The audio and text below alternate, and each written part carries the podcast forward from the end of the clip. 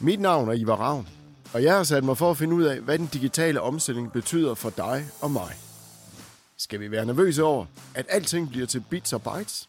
Eller skal vi bare glæde os over fordelene ved den digitale tsunami, der ruller ind over vores samfund i de her år? Velkommen til Digitaliser eller Dø. Du lytter til en podcast fra Sikkes. Velkommen til denne episode af vores podcast-serie, og øh, i dag er jeg så heldig, jeg er simpelthen rejst til København. Herover har jeg fået besøg af Lone Soby, der er direktør i Sikkerhedsstyrelsen. Sikkerhedsstyrelsen har nemlig siden Lone kom været igennem en rigtig stor digital omstilling. Så Lone, fortæl lige lidt om øh, den digitale omstilling. Hvis man sådan går øh, fem år tilbage, så den organisation, jeg kom til, det var, der var vi omkring 90 øh, medarbejdere igen, øh, mange forskellige fagligheder. Der var en, der arbejdede med data på det tidspunkt.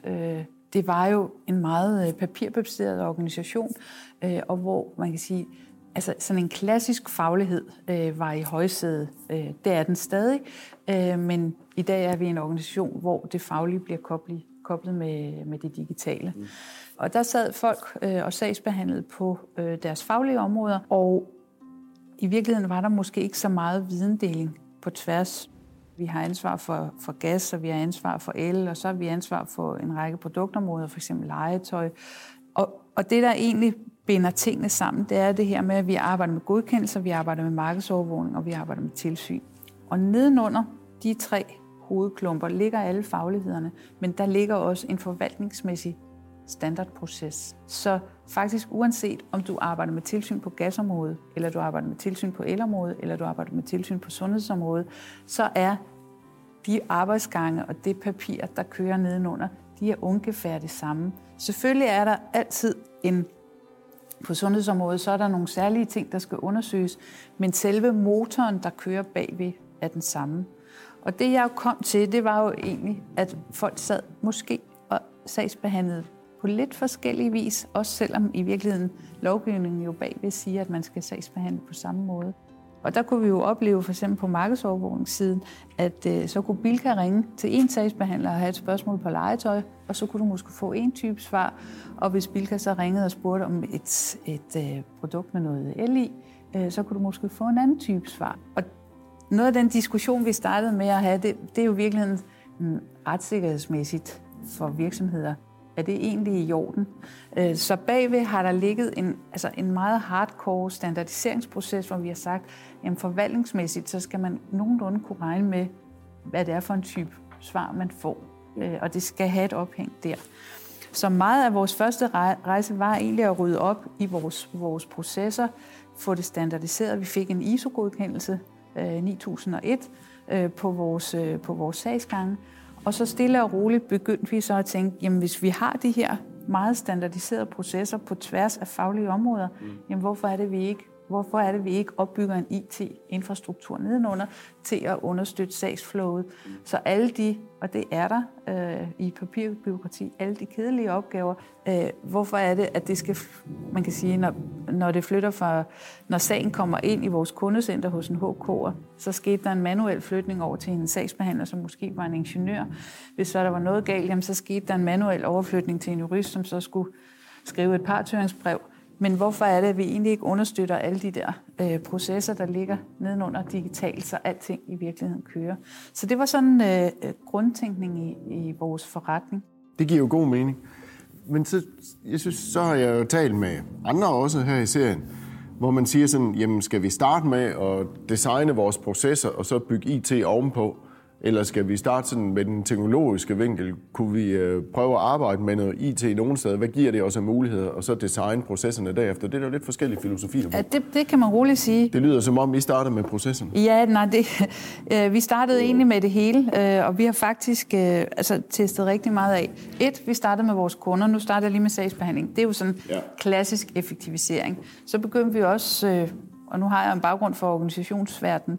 Øh, vi begynder at arbejde noget tættere sammen med vores kunder, for en ting er, at du kan lave løsninger, du selv synes er enormt fede, men et eller andet sted er det jo bare meget dejligt, at de digitale løsninger, det du spytter ud i den anden ende, det på en eller anden måde også er clearet med dem, der skal aftage det. Yeah. Så vi, vi lagde også et, øh, et kundeperspektiv på os og sagde, at vi skal i virkeligheden kun arbejde med det her, hvis det giver værdi for vores, øh, vores kunder.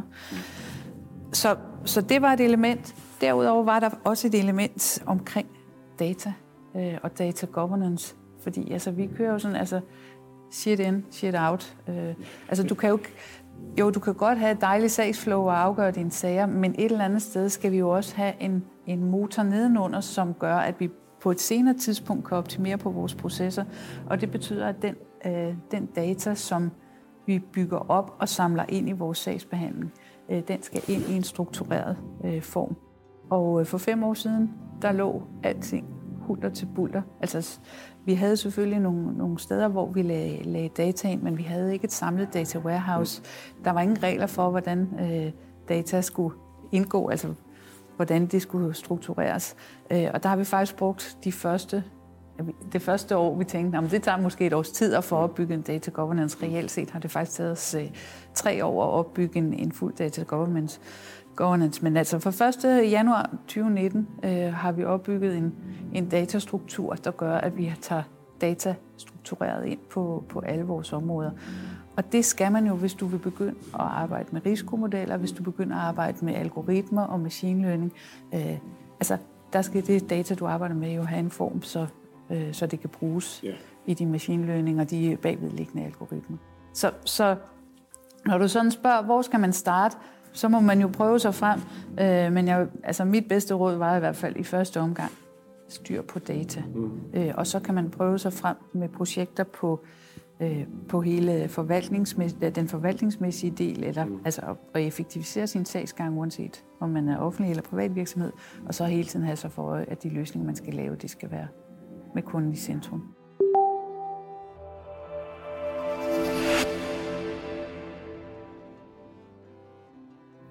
Men fortæl lige, så, øh, da I så får styr på jeres datastruktur, jeres underliggende infrastruktur på sagsgangene, for dem ensartet, som jeg lytter til. Hvad kommer så næst efter? Fordi øh, der var også nogle mennesker med ombord, der skulle med på en rejse.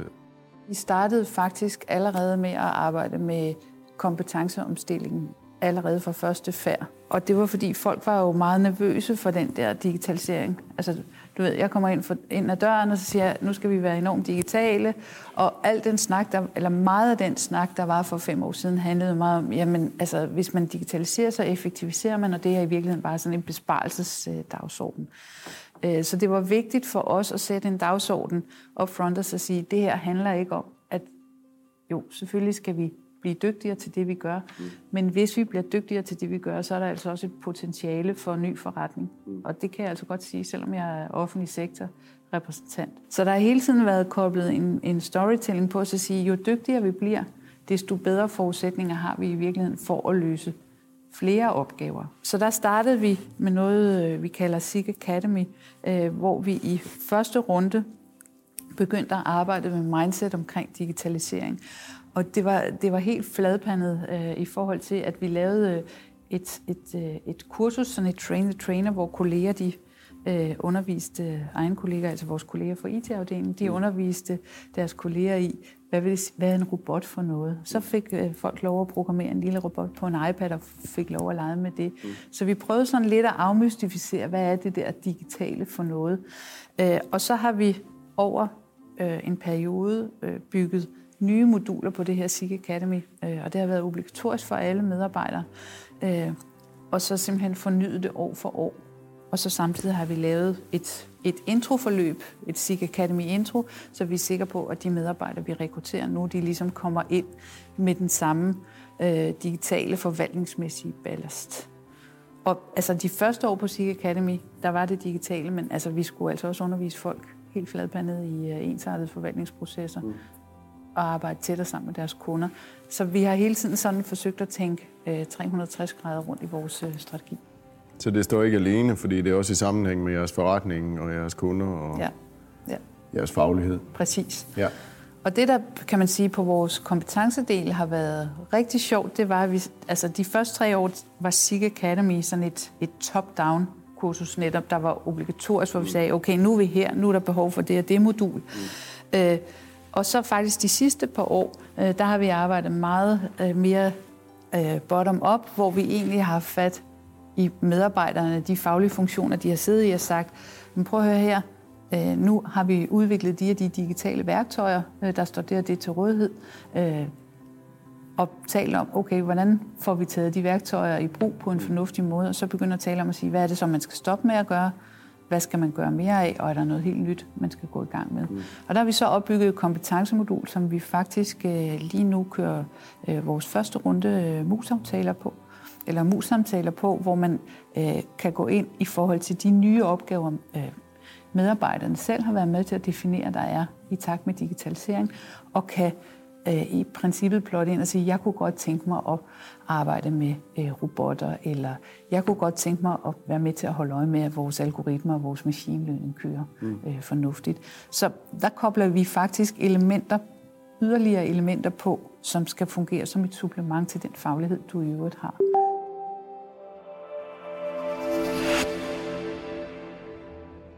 Får man alle med på sådan en rejse? Har I fået alle med på sådan en? Nej, det har vi ikke. Øh, og jeg vil også sige, at det er et, øh, et øh, konstant, det kræver et konstant ledelsesmæssigt fokus at få eksekveret på det. Det, der så kan man sige er vores fordel, det er, at lige nu, fordi vi har opbygget så mange øh, digitale systemer og styringssystemer, altså vi har fuld øh, digital overvågning af, af alle vores aktiviteter, alle vores tilsyn, alle vores godkendelser osv., Øh, så vi kan faktisk dag til dag følge med i, øh, hvordan det går, og det betyder også ledelsesmæssigt, kan man følge op, hvis man, altså man kan simpelthen se, hvis der er en medarbejder, som øh, har svært ved at, at bruge værktøjerne, svært ved at få lavet sager i det tempo, der er stilles krav om osv., jamen så kan, man, så kan man tage en snak om det. Hvad var jeres oplevelse af, når I nu øh, laver SIG Academy, og der er noget, der er øh, en pligt, man skal det igennem?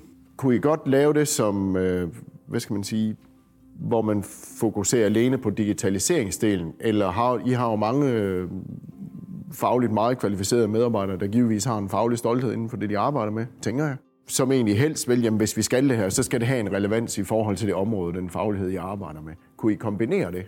Eller var det sådan lidt både og, eller hvordan gjorde I det? Det kan vi sagtens. Øh, altså for eksempel har vi udviklet et nyt tilsynsmodul, som, altså i gamle dage, der gik vores tilsynsførende ud med altså med et print ja. og en kuglepen, og så skulle det så tastes ind i et eller andet system, når de yes. kom hjem. Ikke? I dag har vi øh, et, et, øh, et tilsynssystem, hvor du kommer ud med en iPad, øh, og du logger ind på det, og så ligger dine sager allerede, fordi vi også har koblet på et køresystem, så kan du gå ind, øh, altså trykke på den virksomhed, du er ude på, og så kommer det øh, øh, modul op, som handler om, hvad det er for en type tilsyn, du, du så fører. Så taster du ind, fører tilsyn øh, og lukker sagen. Her i dag kan vi jo faktisk tage en meget konkret samtale med vores tilsynsførende. Altså, i starten skulle vi jo tale om, at der var nogle af vores ældre tilsynsførende, der skulle lægge guldpind. Mm. Ikke? Ja. Øh, og, og det er jo derfor, at det bliver jo bare ekstremt konkret. Øh, nu er det lige de tilsynsførende, jeg tog som eksempel, men det bliver bare meget konkret nu, øh, fordi værktøjerne er der. Mm. Så, og det er jo derfor, vi vendte det til et bottom-up approach og sige, jamen nu begynder vi at tale om kompetenceudvikling på en anden måde, fordi nu taler vi øh, om kompetenceudvikling i en konkret virkelighed, hvor vi egentlig har et ønske om, at folk de bruger de løsninger, der er udviklet. Mm. Øh, fordi det, der jo også kan ske, hvis, hvis IT sidder i den ene ende og udvikler noget, et skidespændende værktøj, men hvis ikke du evner at få det implementeret i driften, øh, så har du også et problem. Altså, så henter du jo ikke de gevinster. Så på den måde er det blevet meget altså, decideret relevant for de pågældende medarbejdere, fordi værktøjerne er der. Men jeg lytter jo også til, at øh, siden du startede, der er jo faktisk blevet flere mennesker. Så det er jo ikke fordi, at så er I bare rationaliseret 50 jobs væk, og så er I kun øh, 40 mand tilbage, eller sådan noget. Det er vel også med til at udvikle forretningen, fordi det giver nogle nye muligheder. Helt vildt. Og det er jo det der med, at vi ligesom har vi har evnet at definere, nu spurgte du i starten, jamen, hvad er det egentlig, I laver? Jamen, vi laver markedsovervågning, vi laver godkendelse, vi laver tilsyn. Ja. Vi har jo evnet at skære vores kerneforretning ind til benet. Og det betyder jo, at vi er spidskompetenter til for eksempel at, at køre tilsyn. Øh, og, der, og det er der sikkert nogen, der vil være uenige med mig i, men mit postulat er, at øh, vi kan i princippet køre hvilken som helst type tilsyn, fordi vi har den procesmæssige, vi har den digitale øh, understøttelse. Og så er det rigtigt, så skal der kobles en faglighed på i enden. Men der kan vi jo godt ansætte mennesker med den nødvendige faglighed, bare de bruger de værktøjer, som, øh, som vi har udviklet. Og så har vi jo nogle datafolk, der sidder og arbejder med risikomodeller og alt muligt øh, spændende ting øh, bagved. Øh, så i princippet kan vi køre hvilken som helst type tilsyn. Og det her, det her eksempel med vores coronavejledningsindsats, det har det vist. Vi fik meget kort tid, øh, der kom en, en forspørgsel fra regeringen, sagde, at vi ikke gerne kører noget coronavejledning hos alle de virksomheder omkring mundbind og skiltning og håndsprit osv. Så videre. sagde vi, det vil vi gerne. Øh, og på 14 dage, der havde vi altså et fuldt end-to-end digitalt system, øh, og så har vi øh, kunne øh, ansætte vikar, som vi så har uddannet til at køre den her type tilsyn, og vi har siden øh, oktober lavet 14.000 tilsyn. Nu springer jeg lidt i det, øh, fordi jeg ved, I har arbejdet med noget, I kalder den digitale tvilling. Kan du fortælle noget om det? Altså, det var noget, vi brugte i starten. Så kommer du med en faglighed, du kommer med nogle kompetencer osv. osv. Mm. Og så prøv at sige, så er der en masse digitale muligheder. Hvordan kan mennesker og maskiner øh, spille sammen og egentlig prøve at, at tale med medarbejderne om at så sige, jamen hvis jeg kan få hjælp til digital understøttelse, øh, hvordan kan det hvordan kan det hjælpe mig? Altså, hvordan ser min digitale tvilling ud, for at vi kan få mere ud af det? Øh, og der tænker jeg, altså ligesom jeg siger nu, jamen nu vores tilsynsførende, de er så lykkelige for alle deres smarte tilsynssystemer, så de bliver ved at bede om mere. Mm. Altså, jeg tror ikke længere, de tænker på det som en digital tvilling, men de arbejder jo nu med nogle digitale redskaber, som fungerer som deres øh, marker ja. i hverdagen. Ikke? Men kunne de hjælpe jer med at beskrive, hvor man gerne ville hen, ja. eller hvad var det, det understøttede altså det, for dig? Så? Altså det var med til at understøtte den der øh, forandringsrejse, vi var på, og medarbejdernes forståelse af, at det er fint, det er godt, at du er dygtig faglig, det skal du være, mm. men du skal også kunne noget andet. Mm. Eller hvis der, er, hvis der er nogle værktøjer, der kan hjælpe dig, mm. øh, og de er digitale, brug dem. Ja.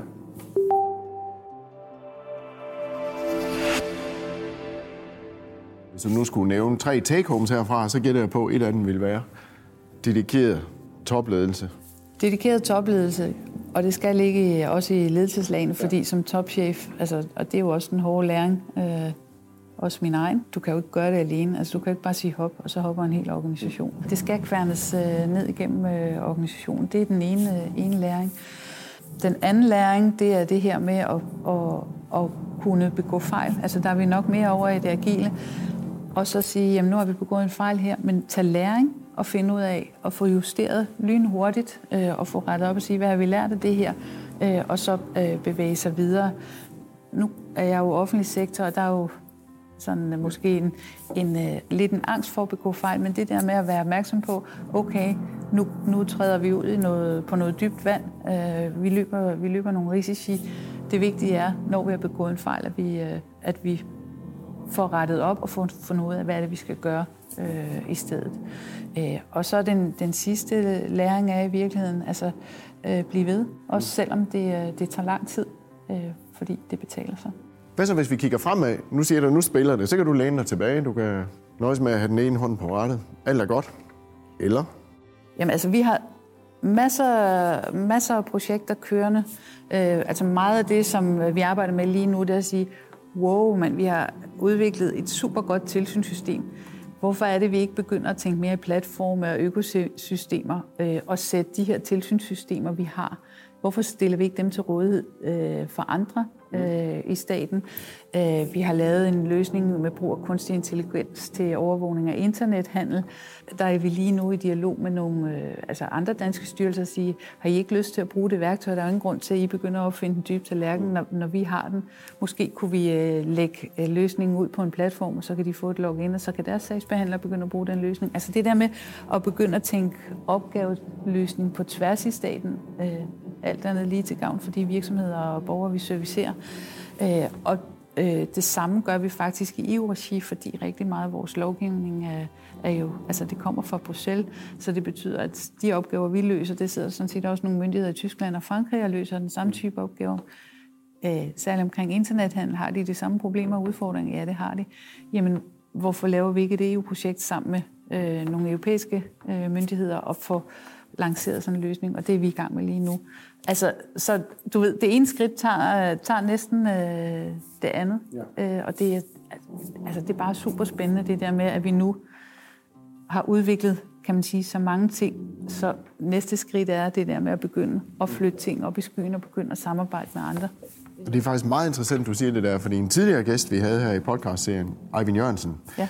som jo arbejder med at lave ERP-systemer også til det offentlige, øh, han sagde, jamen grundlæggende er der jo rigtig mange af de sagsbehandlingsstrukturer, fuldstændig næsten lige meget, hvad for en myndighed du kigger på. Yes. Grundlæggende er det de samme processer, du skal igennem. Fuldstændig. Så det der med, at man i den ene styrelse eller kommune siger, at vi er nødt til at have det på den her måde, fordi det er helt særligt over hos os, og vi kan slet ikke bruge det, de bruger i Sikkerhedsstyrelsen for eksempel.